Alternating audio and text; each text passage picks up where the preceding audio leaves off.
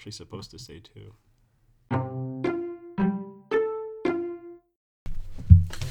Welcome back to the Closet Socialist Podcast. My name's Anthony. And I'm Jake. Today we thought we'd start off by talking about one of the big endorsements that happened this week. Well, really two big endorsements that happened this week. Starting 3 days ago, we had Barack Obama endorsing Joe Biden for president, which was something that I thought that was definitely going to come sooner. But what I thought was extra odd, though, was Bernie Sanders endorsed Joe Biden on Monday versus Barack Obama endorsing him on Tuesday. So here's what I think on it.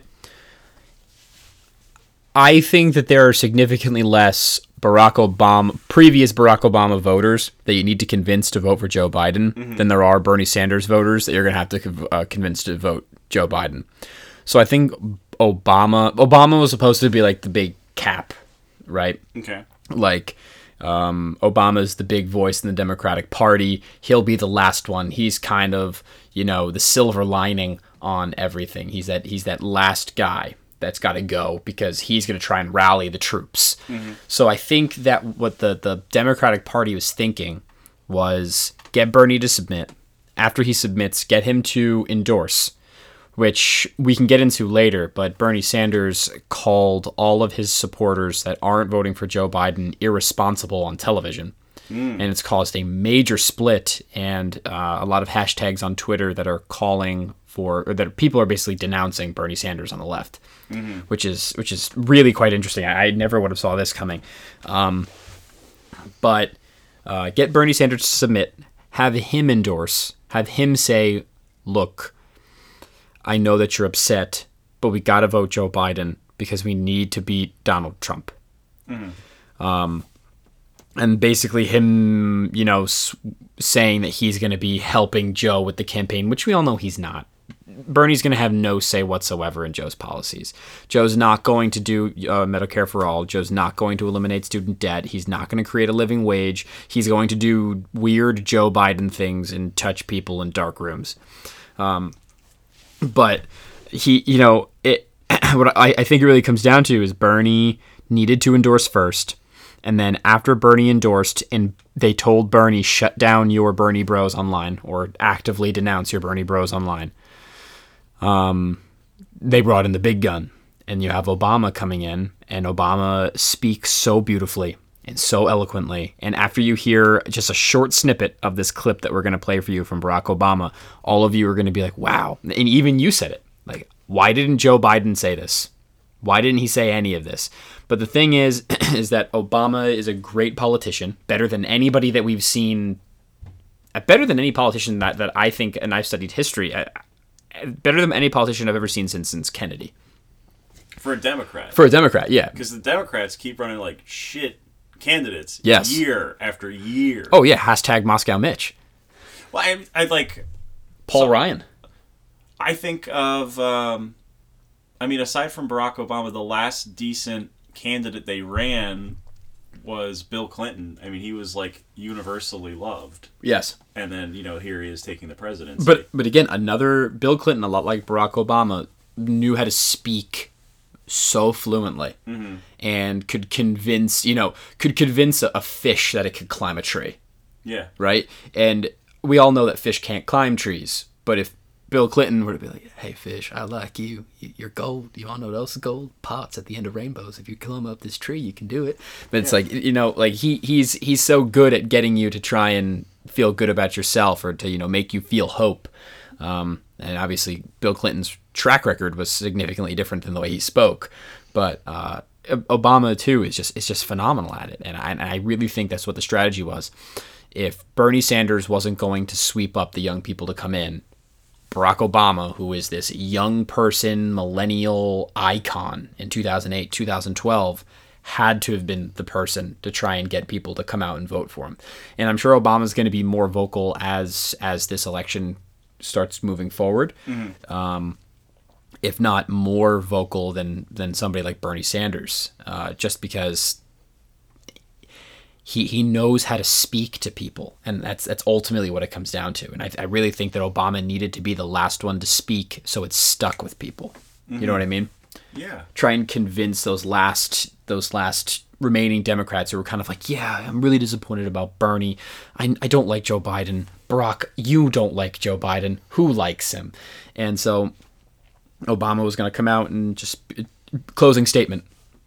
You need to vote Joe Biden because.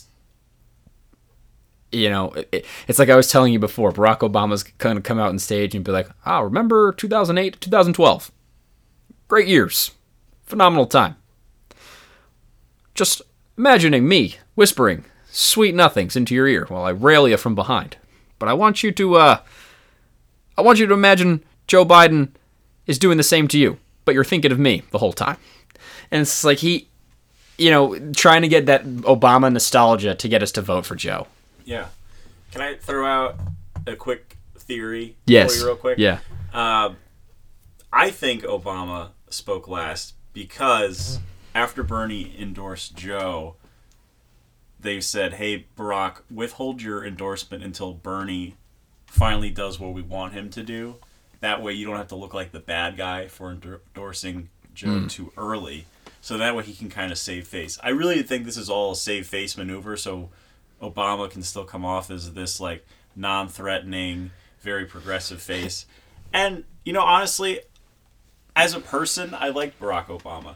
I enjoyed him being president. I didn't feel scared at any point. I got to see him speak for my convocation at Rutgers University. You feel a true connection to him when you hear him speak or when you see him in person. It is. The feeling was unlike anything that I can describe. It was truly cathartic watching him speak and being in, I mean, I was in a stadium with him, but just being there and seeing, he's a phenomenal figure. Mm-hmm. That's the thing. I think that's what draws you to a great leader like that. You feel a personal connection. Someone like Donald Trump, someone like Joe Biden, I just don't have this connection to them. Like, yeah. They're just very cold and off-putting to me. But Barack, I just like, you know, I could hang out with the guy. He seemed cool, you know? And, you know, while he was president, he did pass some very great things, such as, you know, marriage equality, for example. The Iran deal was phenomenal. And, you know, without Barack Obama, what people don't understand with the Iran deal was that was such a monumental moment in geopolitical politics that he was able to get back people in the United States who are being held hostage, stop a uranium testing plant in Iran that was working on creating nuclear weapons. Mm-hmm. And all of this cash payment that people thought that we were giving to Iran was money that we went into one of their accounts and stole from them and held it for ransom, saying, stop doing your nuclear testing or we're just going to take the money. And then Iran said, okay, just give us the money back and we'll stop the testing. And then the United States said, no, you're also going to give back any prisoner of wars that you have from the United States. So we got the best end of the deal, and Iran stopped doing all nuclear tests and wasn't allowed to like even communicate with Israel. So, I mean, he was the figurehead of that. Yeah. So, I mean, he's definitely done some good, I would say. So yeah. I'm not like anti-Obama because I was a big Bernie supporter. I'm anti-Joe Biden because I just find him creepy and I don't like his policies, and honestly I couldn't tell you what his policies are because they're just a jumbled mess whenever he tries to speak.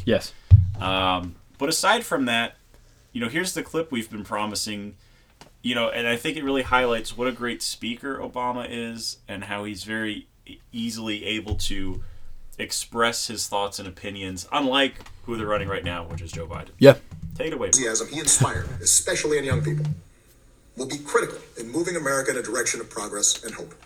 Because for the second time in 12 years, we'll have the incredible task of rebuilding our economy.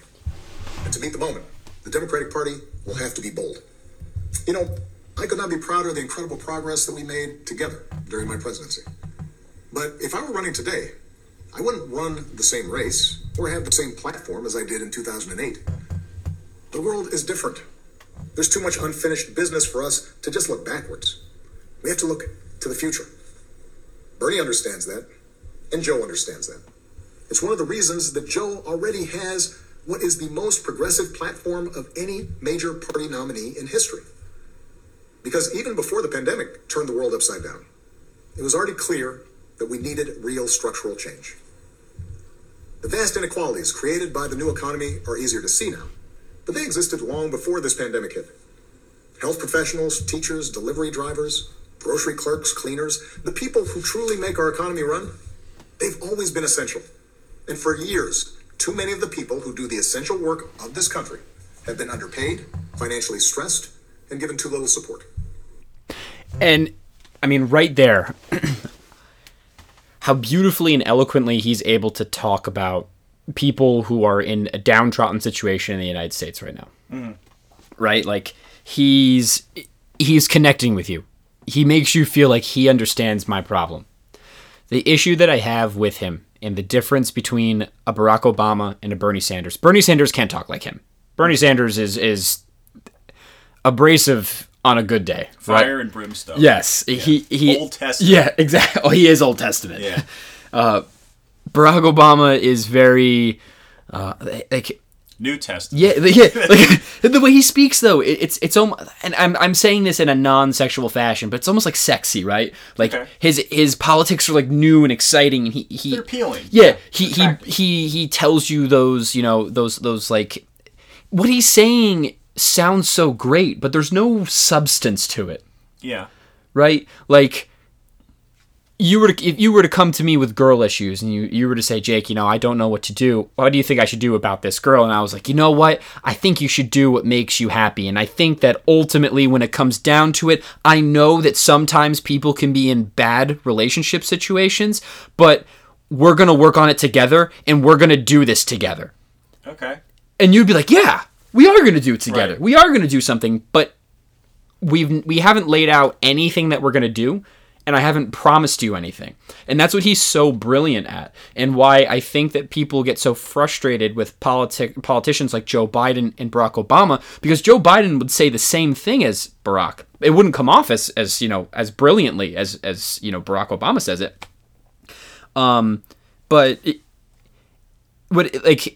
Nothing gets done. You know what I'm saying? Like he's not saying, you know, I know that there are essential workers, teachers, grocery store workers, firefighters. These people are essential to the American economy and they're feeling this pain. Mm. But what are you going to do about it? And all he says is the Democrats need to be bold. Yeah. But to be fair, to his credit, you know, he's not the president anymore. There's nothing that he really can do. I mean, all he's really doing at this point is displaying this kind of ambiguous message that I think he's trying to get people to rally behind, and because there's a lot of safety in ambiguity. And again, he doesn't really have the power to do this stuff. I think he's just trying to get people on board with a central message so that they actually feel like they can, you know, realistically vote for Joe Biden.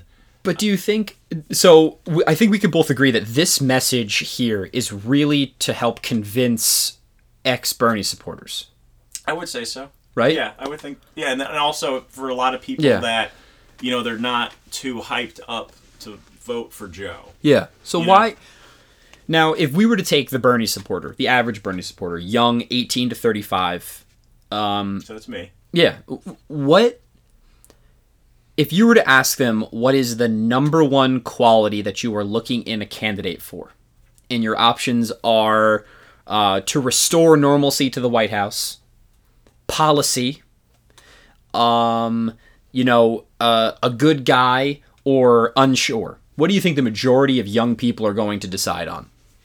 I think young people would probably decide not for restoring normalcy, but probably option B. Policy. Yeah. Policy. Now, with a video like this, when you're watching Barack Obama compliment, which we didn't show in this clip, but Barack Obama starts off the first minute and a half of this endorsement, you know, speaking wonderfully about Bernie Sanders. Yeah. Which, by the way, the Bernie Sanders campaign, I've been thinking about it over the last week, is a phenomenal success. A phenomenal success. But Obama doesn't, and I don't want to blame him for it because I just think it's standard, like corporate Democrat type of feel. Yeah. If you're trying to appeal to the Bernie Sanders supporter, and they know that Bernie Sanders supporters like policy over people, mm-hmm.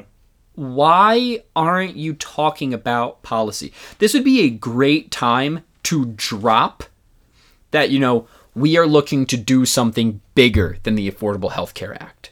Mm-hmm. We are looking to, you know, and don't give promises, give options. We are looking to eliminate or alleviate student loans in this country. We want to increase the living wage in this country to a living wage. Mm-hmm. You know, we want to end wars overseas. We want to restore peace to the United States and supply an equal opportunity for all people. Okay. I would get behind that message. I'd be like, great. Okay. The discussion is open. But when you give these ambiguous answers, at least to somebody like me, somebody like you, it sounds great. You know, it's beautiful, but it's not, there's something missing, you know, like as a teacher, if my students were to come up with stuff like this, I'd be like, where's your citation? What's your evidence? How are you going to do that? How are you going to prove this?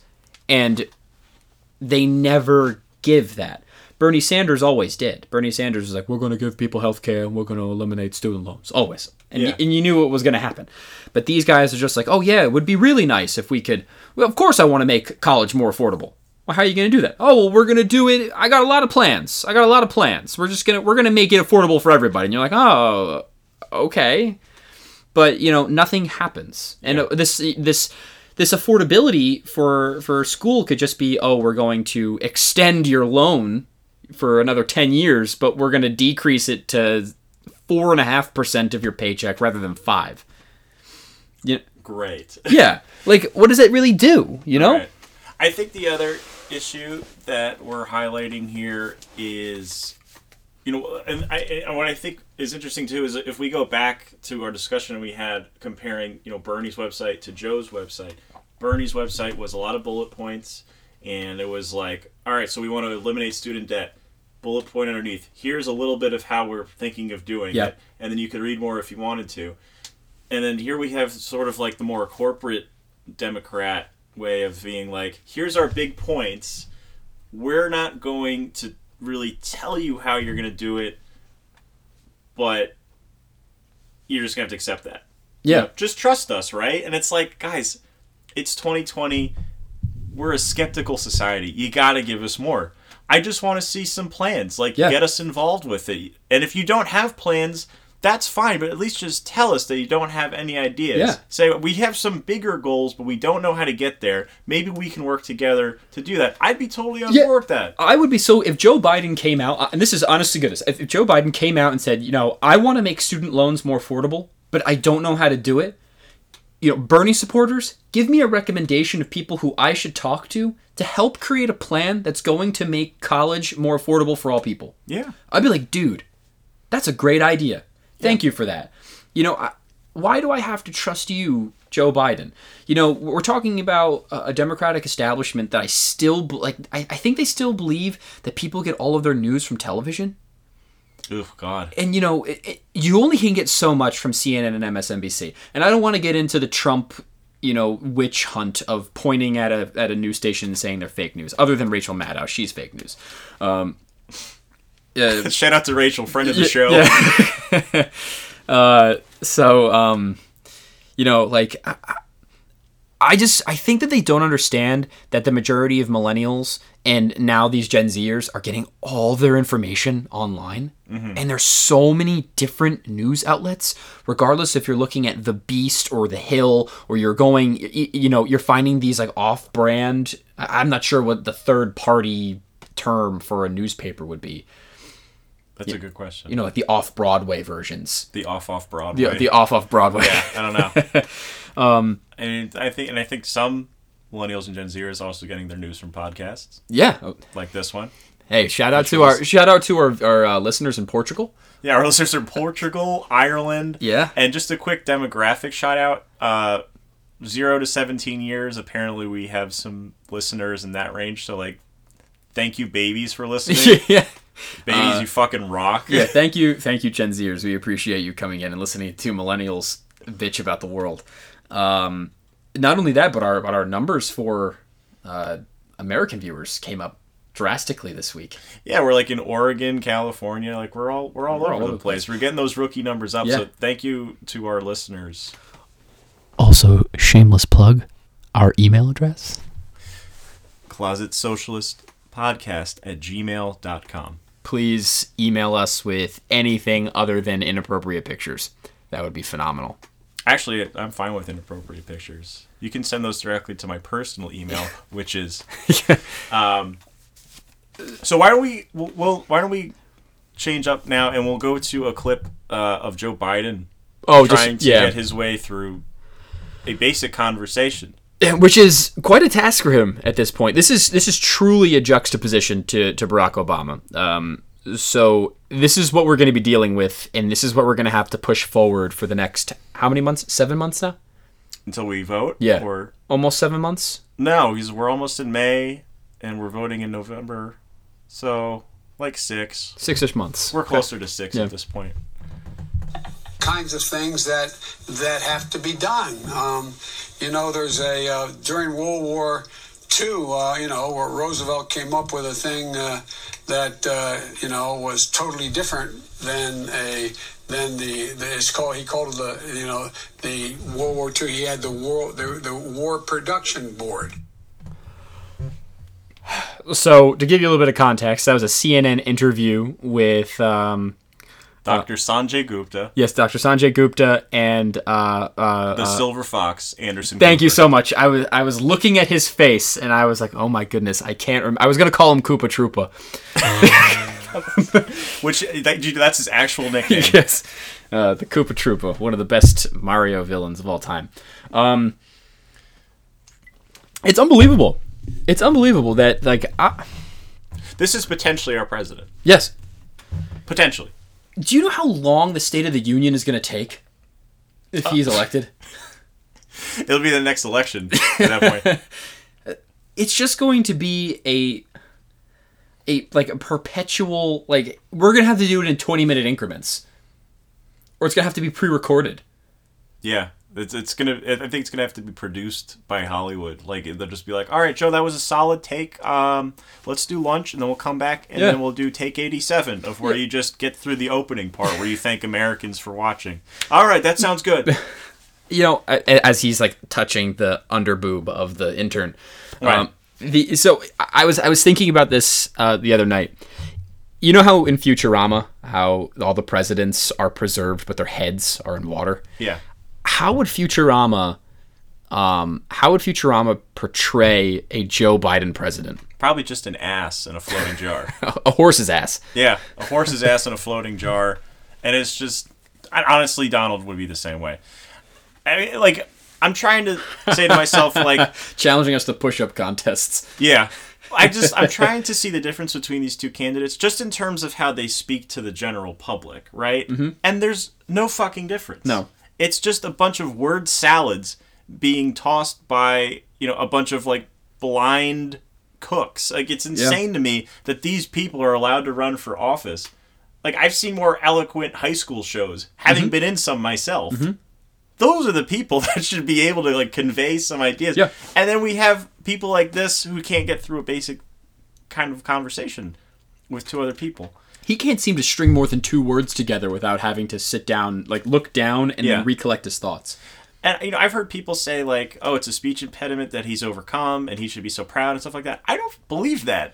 No, he's always had a stutter. He's always had a stutter, but it's never been this egregious, and he's never stopped. Mm-hmm. So as a school teacher, I mean, I've had students with stutters before, and from my experience, somebody with a stutter just talks right through it.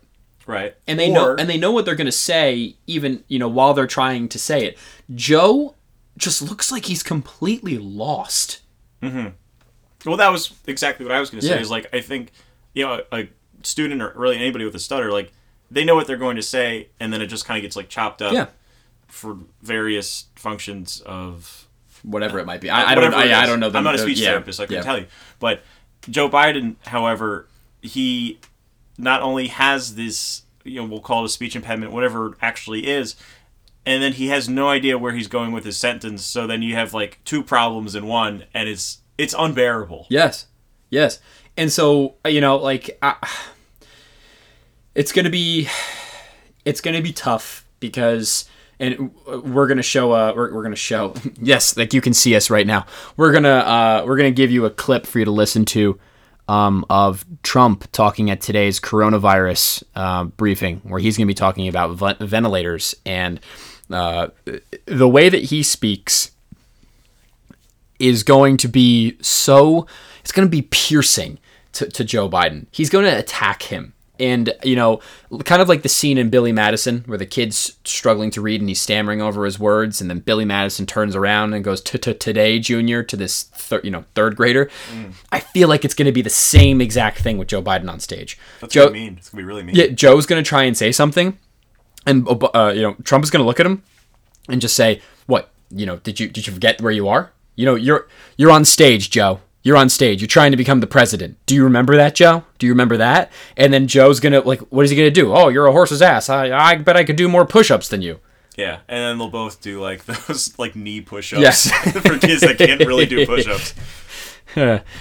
So here's the clip, and I know you want to talk about it as well, but just listening to the president speak about these just in general, as opposed to what, Joe Biden can do. It's unbelievable to me. Yeah. I don't know if Biden's going to be able to pull this off. And then as he keeps talking, you just very slowly see his soul kind of crumble to pieces. And I bet he's thinking what third world country can I put myself in now just to get away from this man for a little while?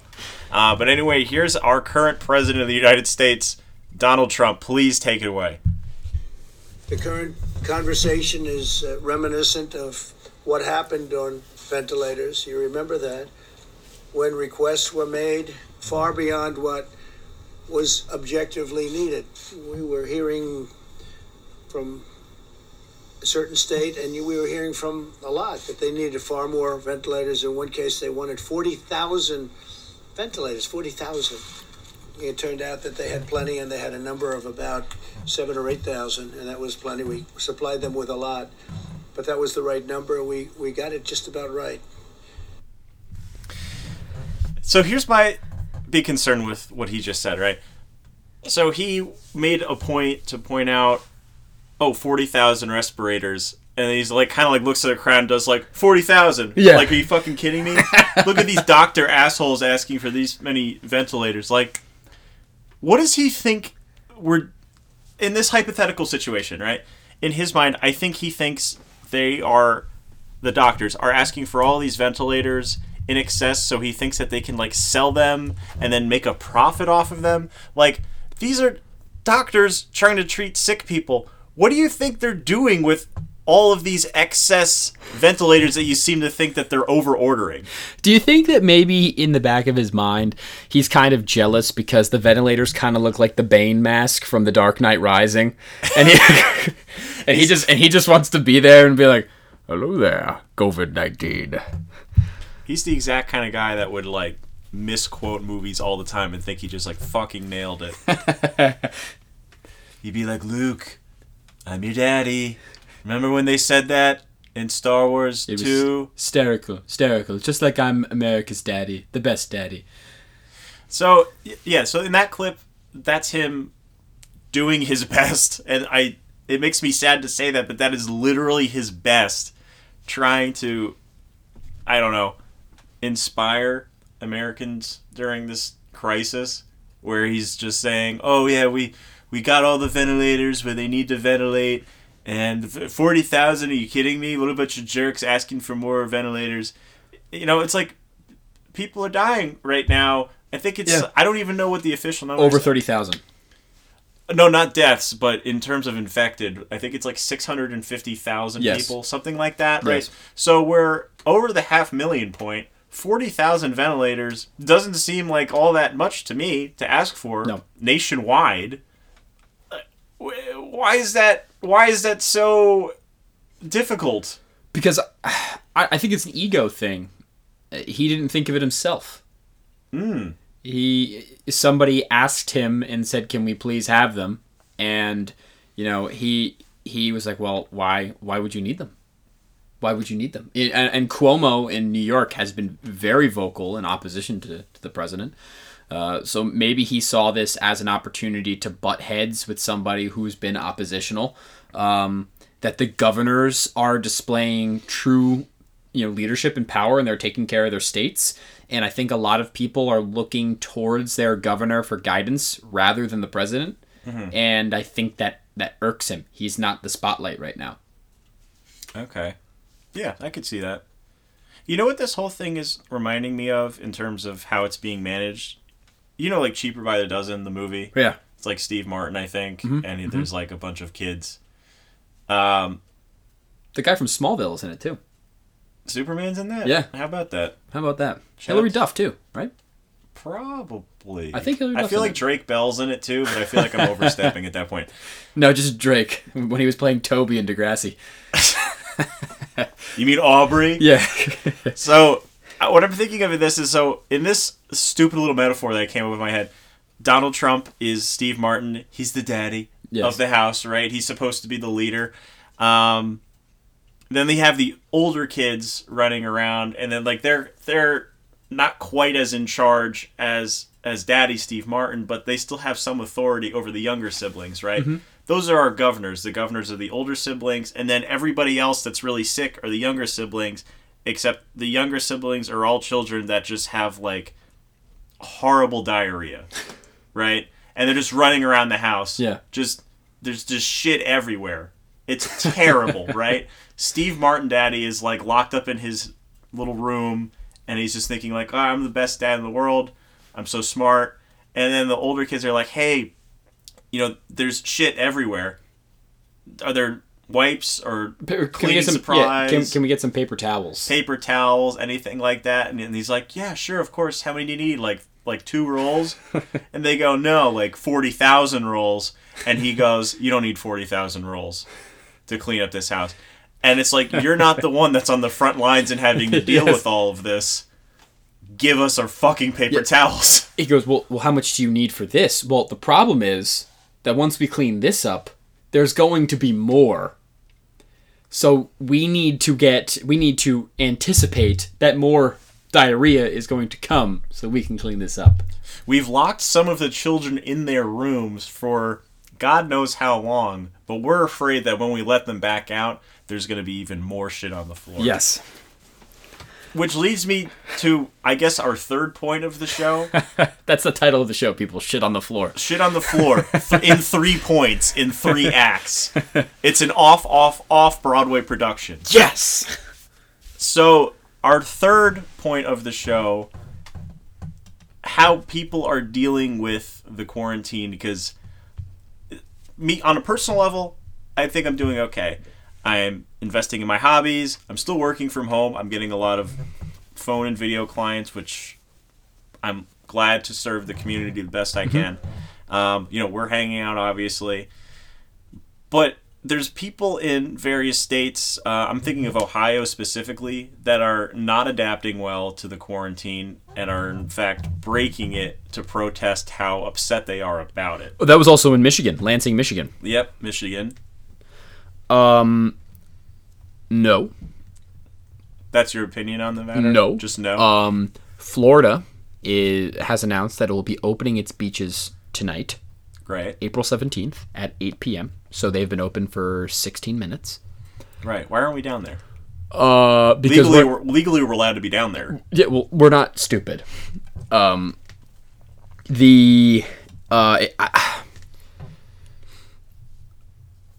worst part about all of this is that nobody saw it coming, so it's very difficult to prepare for it.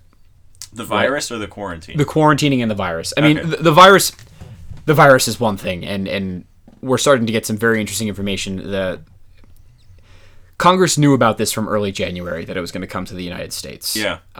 And I'm still surprised that nobody's talking about those few members of Congress who, were insider trading with information that this was going to be coming to the United States, and then sold millions of dollars worth of stocks. Yeah, which is insane to me. I mean, we talked about it. We just don't care.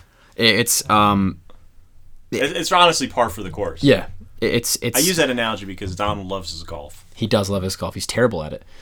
I heard he cheats. He does cheat. I don't know how much, But as soon as I said that, I was like, oh yeah. Like, I didn't even question it.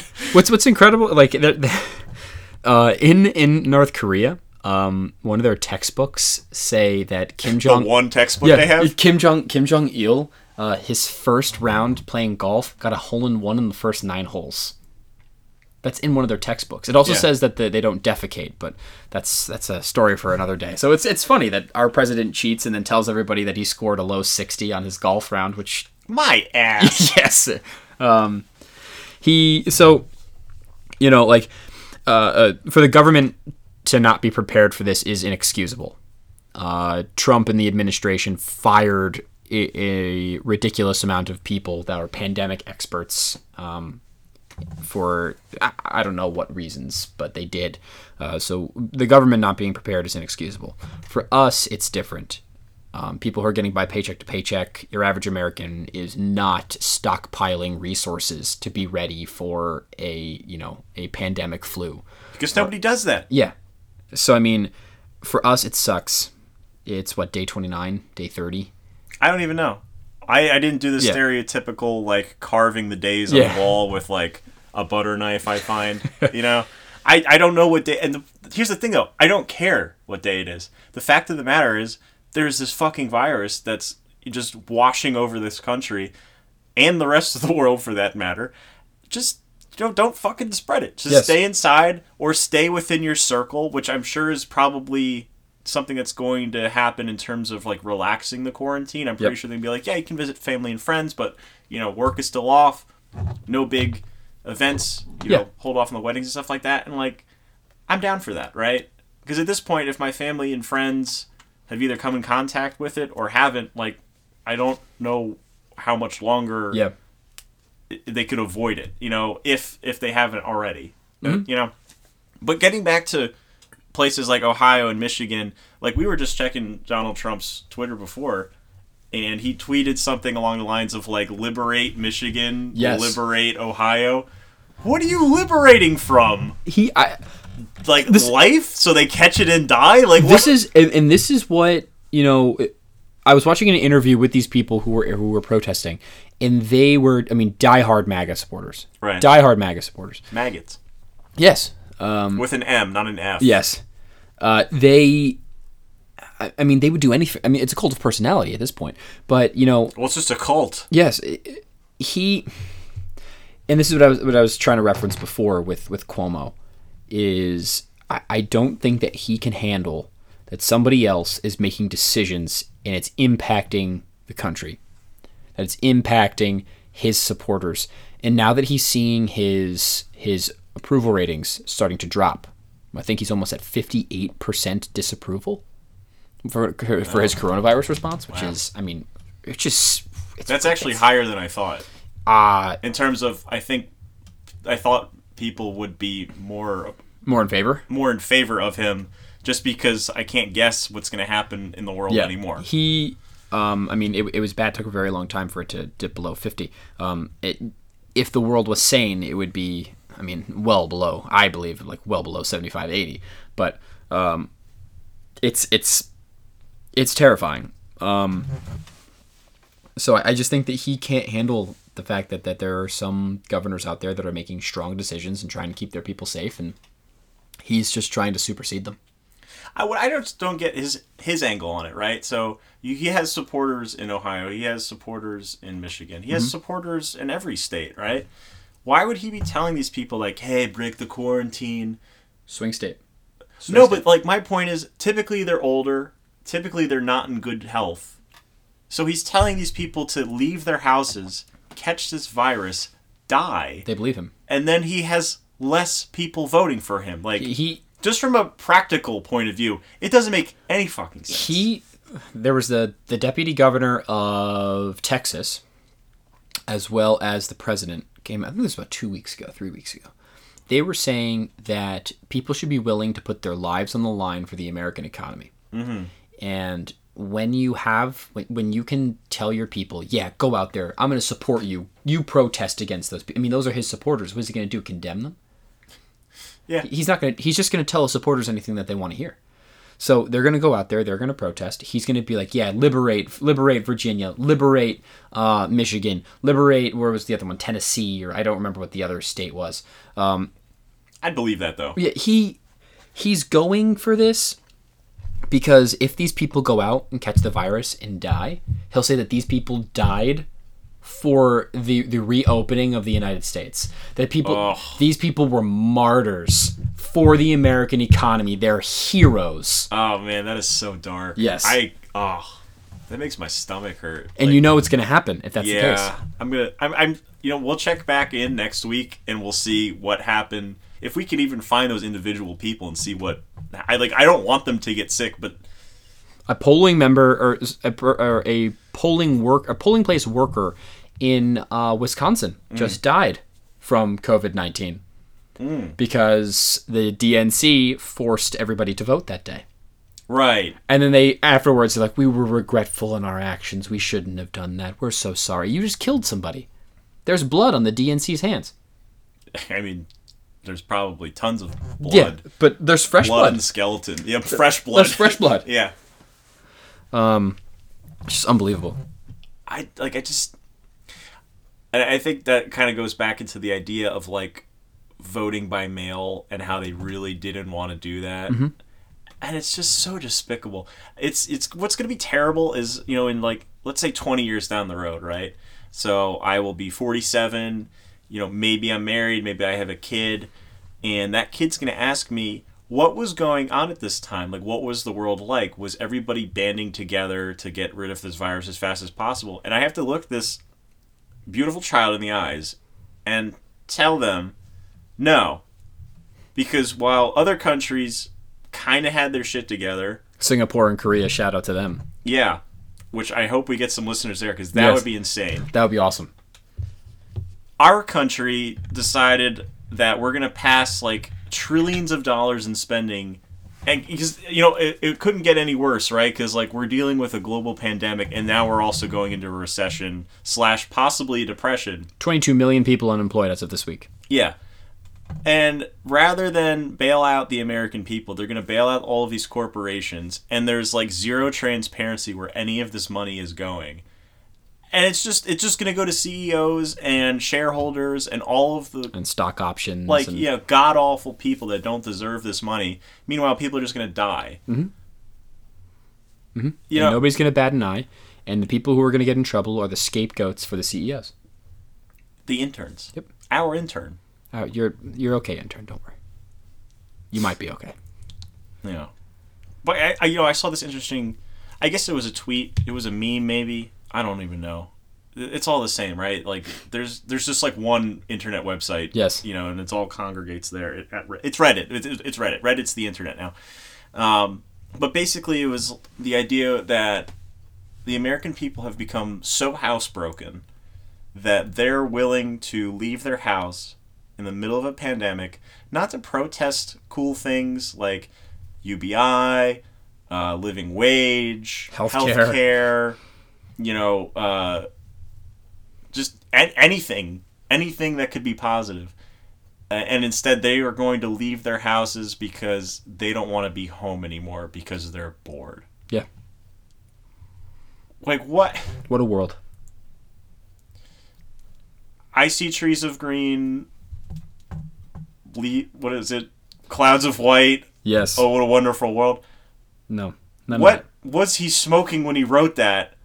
What time era was that I could at least have some semblance of like, yeah, I guess he was right. Louis Armstrong, great friend of the show. Yeah, friend of the show, Louis Armstrong, friend of the show. Louis, what were you talking about? Where were you in Paris when you wrote that song? Who knows? Yeah.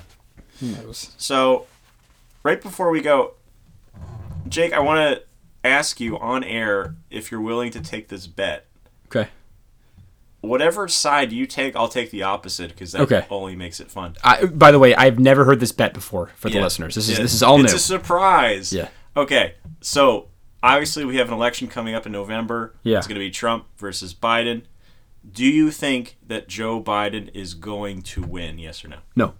So you don't think he's going to win? As of right now, like if the election was tomorrow, yeah, I do not think Joe Biden wins. All right. So I will take the opposite, where I say I think he will win. And it's actually my true belief, right? I'm not happy about it, mind you. It's just what I think will happen. Yeah. Do you accept that bet? What's the wager? The wager, it's not money. It's a nice dinner. Fine. Deal. All right. We're shaking hands. Yes.